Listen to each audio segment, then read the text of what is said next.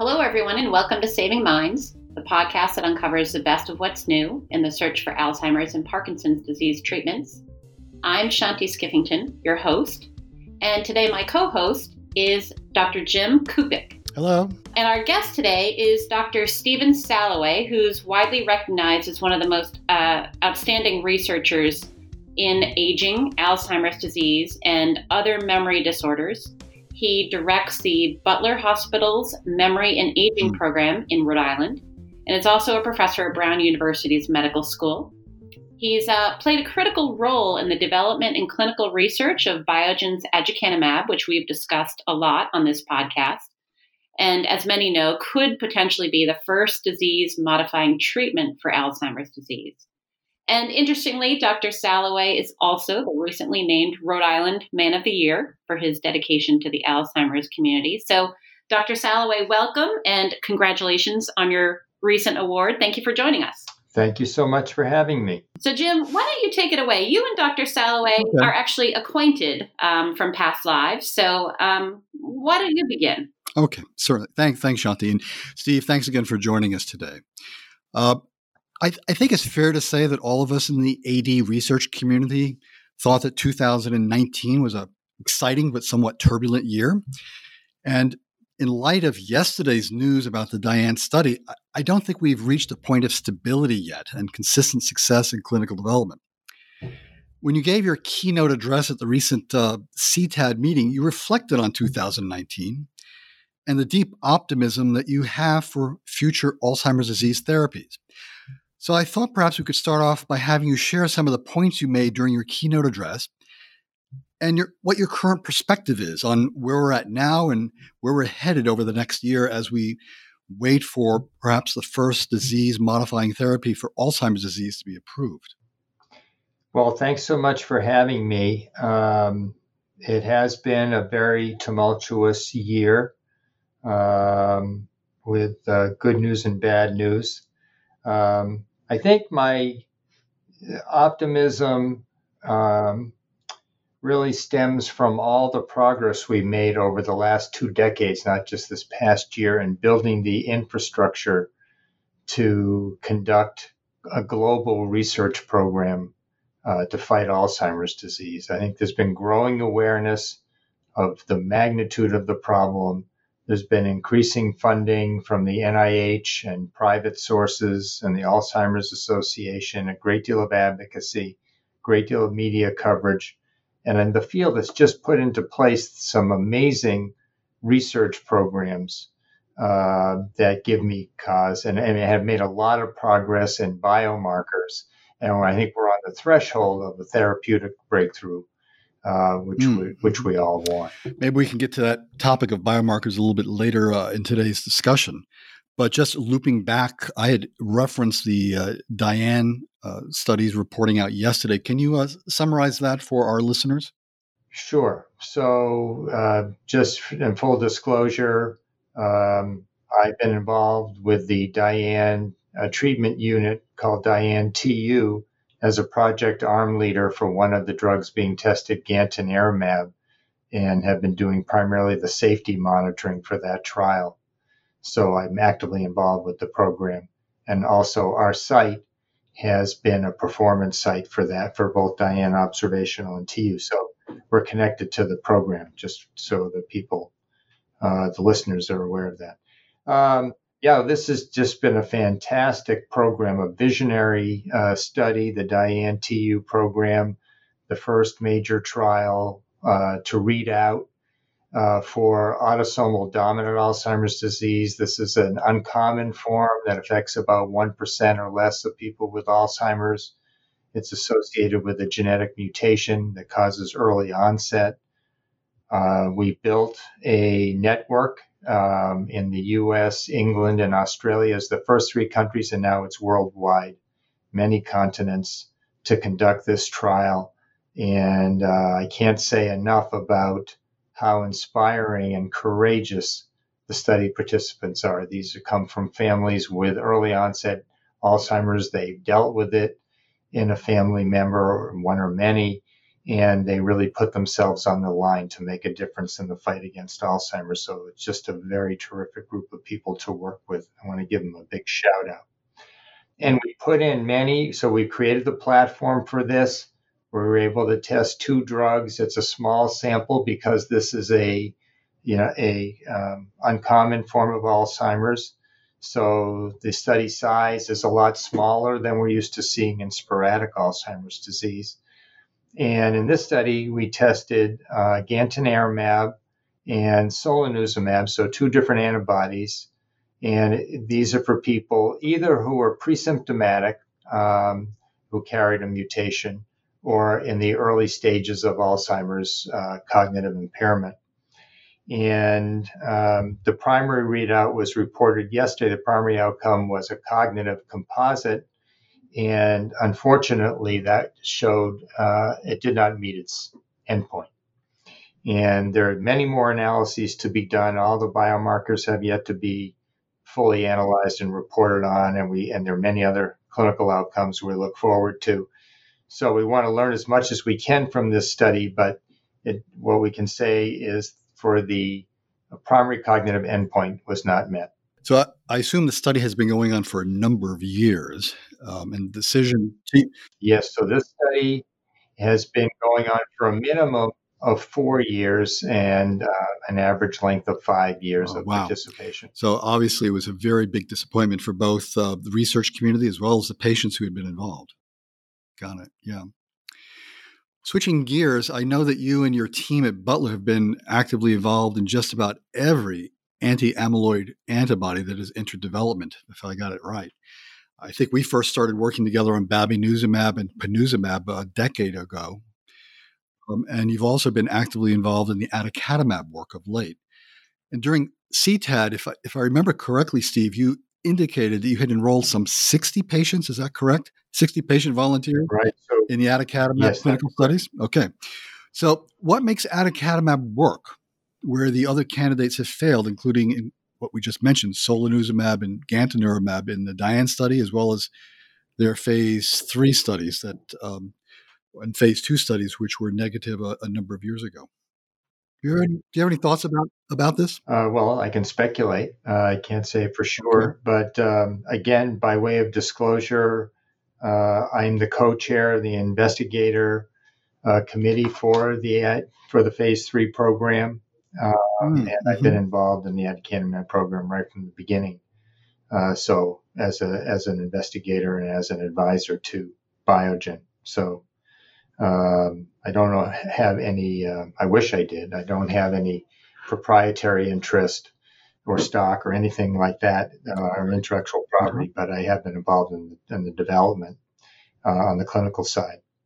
Uh, well, it's a really interesting compound because they used to identify this. They used a method called reverse translational medicine, where which is different from other uh, antibody uh, discovery programs, where they looked at a pool of uh, uh, long-lived elderly who either had no cognitive impairment or had a form of cognitive impairment that didn't progress very much. So there was something that was resisting Alzheimer type changes. And they uh, looked for a panel of antibodies, and the one that looked most promising that targets the amyloid plaques is aducanumab. And so it's actually a human antibody rather than a humanized antibody coming from mice. And in people that grew out of a pool that seemed to have some resistance to Alzheimer's. Uh-huh. So that's unique in itself.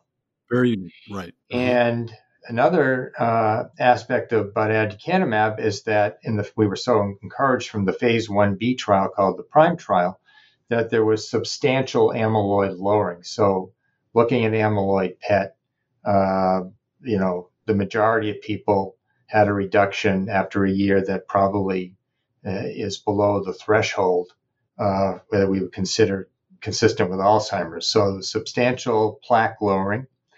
Um, and in that first trial, it showed that there seemed to be a slowing of cognitive decline compared to placebo. So we were very encouraged that you know we could be on the right track. Um, you know, this could form the um, the uh, give us a biological foothold that we could build on.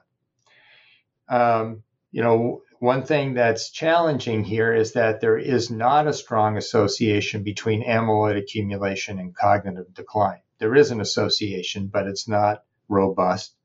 And that association is stronger between the buildup of tau pathology and cognitive decline. So we have yet to definitively prove that lowering amyloid, especially in people with symptomatic stages of Alzheimer's, is uh, associated with a clinical benefit. We did, in our experience, the trial, both the, the PRIME trial and the ENGAGE trial, the phase three trial of aducanumab, was very well received here among our participants. And so people were uh, very excited to be part of the program. They were very dedicated. Again, I can't say enough good things about the contribution that our participants and our study staff has made here. Just really dedication over years. We had this of this pool of 60 people. A number of them were on for five years.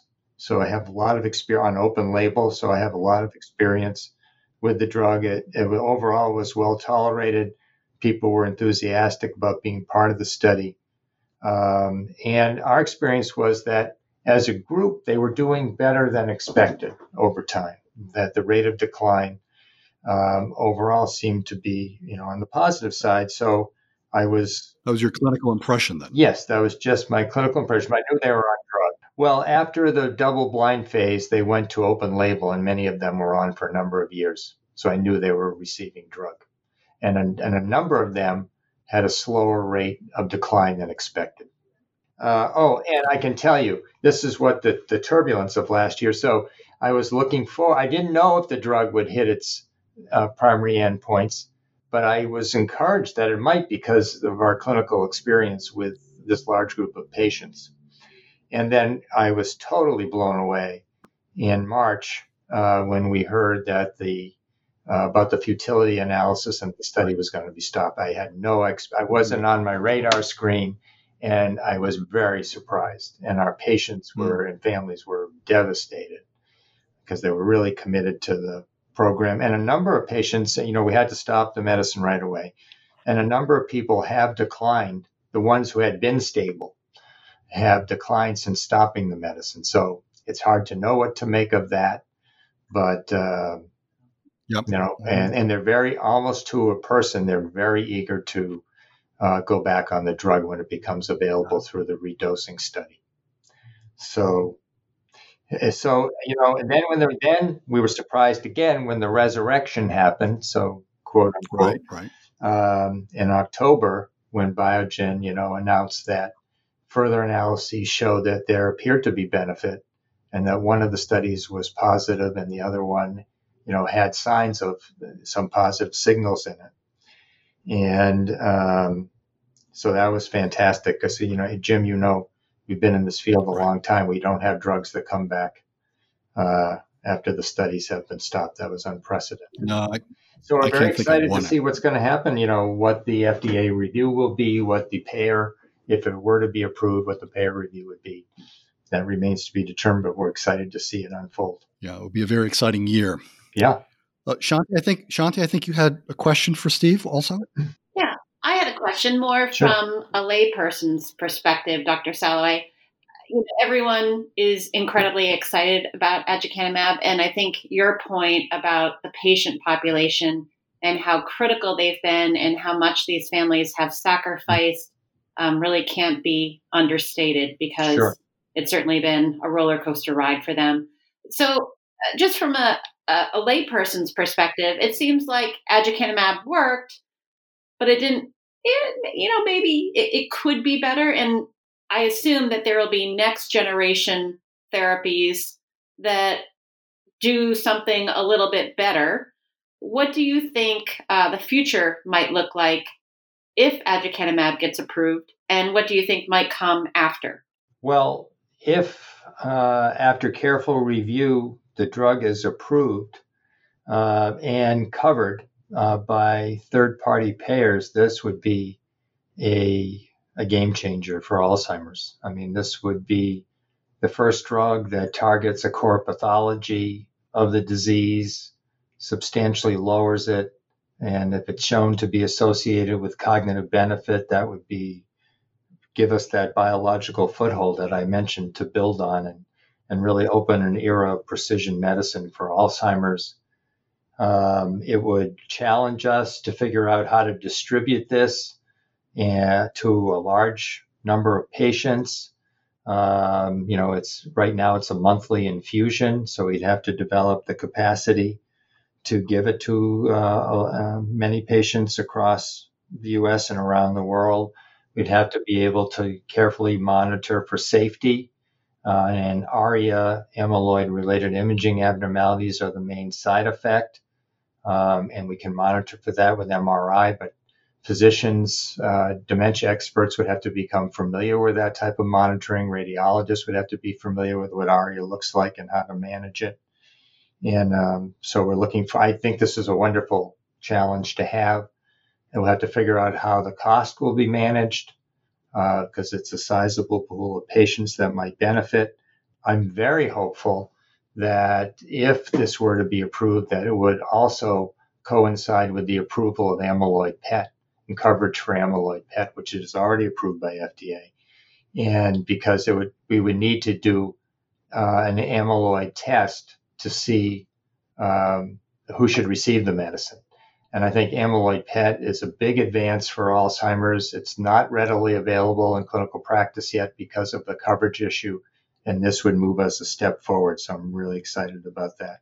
Maybe you could just tell us quickly for our listeners what amyloid PET is. Sure.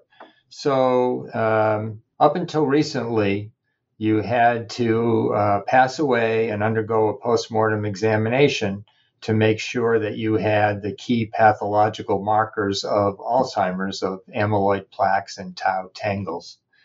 And now, uh, through advances in molecular brain imaging, we can use tracers with PET scans that act that bind to the amyloid plaques and the tau tangles and can see them and see whether or not the person actually has evidence of Alzheimer's disease and safely, which is fantastic and we have three tracers that are approved by the FDA for amyloid. This, these were developed. You're talking about a contribution, Shanti, from patients and families. In this case, patients who were terminally ill uh, agreed to have an amyloid PET scan, and then after they passed away, they donated their brain for a postmortem exam, and we compared what we saw on the uh, on the image with what we saw under the microscope, and that's what led to FDA approval. So this was very moving and high level of contribution by our by the study participants. And these these tests are great, and we now have the first tracer for tau that's under review at the FDA. That the FDA review is coming up in April. I'm really excited about that, and hopefully we'll have our first FDA approved tau PET tracer. So this is terrific. Now to answer your other question, about what's next. I think, you know, if aducanumab gets approved, this would again move the field forward and then give us an opportunity to add on with combination treatment. So this would this effect is still mild or modest, and we're really going to need to find other targets in addition to the amyloid plaques, this antibody that targets amyloid plaques. So we could have treatments that target tau or other parts of the Alzheimer's disease process in combination with aducanumab. Um, so I think that's what's coming next. And the analogy that I like to use is what happened with HIV. There was no treatment initially for HIV. And then the first drug, AZT, was approved. It had a mild benefit, but people still died of HIV and AIDS, and they also developed dementia and other neurologic complications. But then, through a really concerted effort, combination treatments for HIV have been developed that are really quite powerful in slowing down the disease process, and people don't get the neurologic complications and they live a much longer lifespan. So I'm hoping we can do that. This, you know, this might be the first step in leading us to more effective treatments for Alzheimer's.